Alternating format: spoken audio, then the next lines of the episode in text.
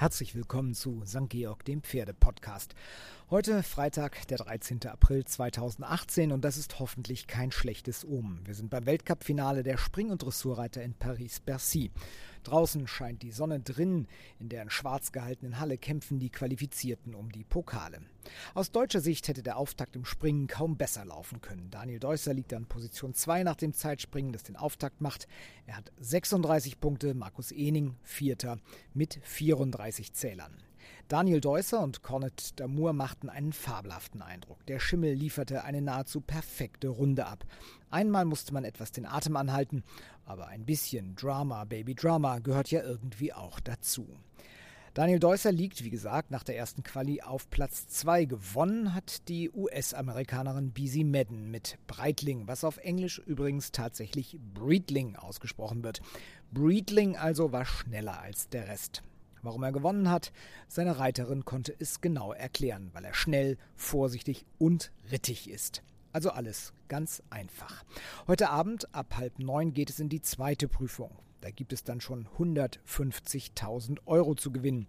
Das ist eine ganze Menge, aber beim Finale am Sonntag geht es dann um stattliche 300.000 € und der Sieger alleine darf sich über 172.500 € freuen.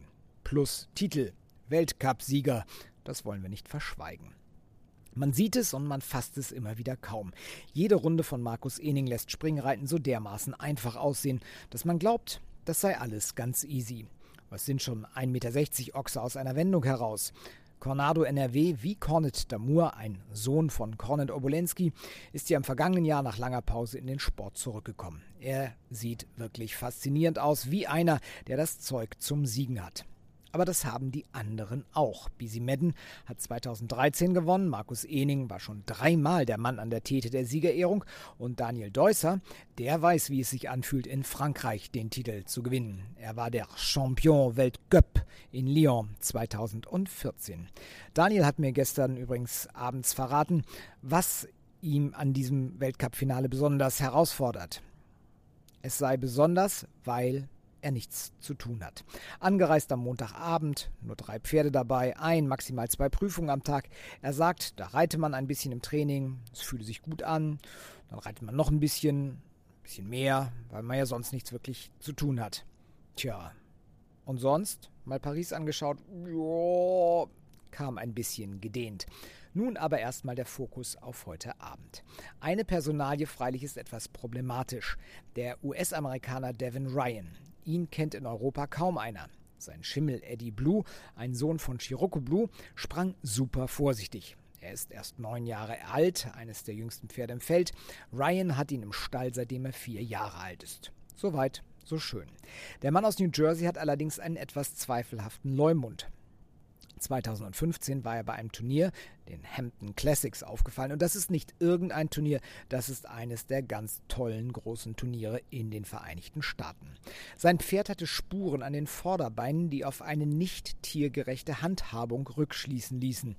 Und als dann weitergeguckt wurde, fanden sich solche Spuren einer möglichen Manipulation bei 5 seiner Pferde. Daraufhin wurde er vom US-Verband gesperrt. Ein halbes Jahr, von April bis Oktober 2016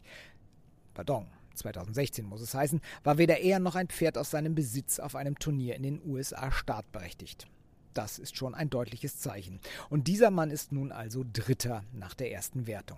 Schnell noch ein Blick auf ein paar andere Reiter. Steve Gerda hatte einen ärgerlichen Fehler, aber seine Bianca, die so schwierig zu handeln ist und die er mit derart bewundernswerter Konzentration durch den Kurs steuert, ist so schnell, dass er noch vorne mitmischen kann. Michael Whittaker reitet sein 25. Weltcup-Finale, eine Art Jubiläum. Silbernes Weltcup-Finale sozusagen für das britische Urgestein. Hot Stuff heißt sein Pferd, was gar nicht so heiß ist, aber trotzdem reicht es noch für eine Top-15-Platzierung. Er ist also auch noch im Rennen.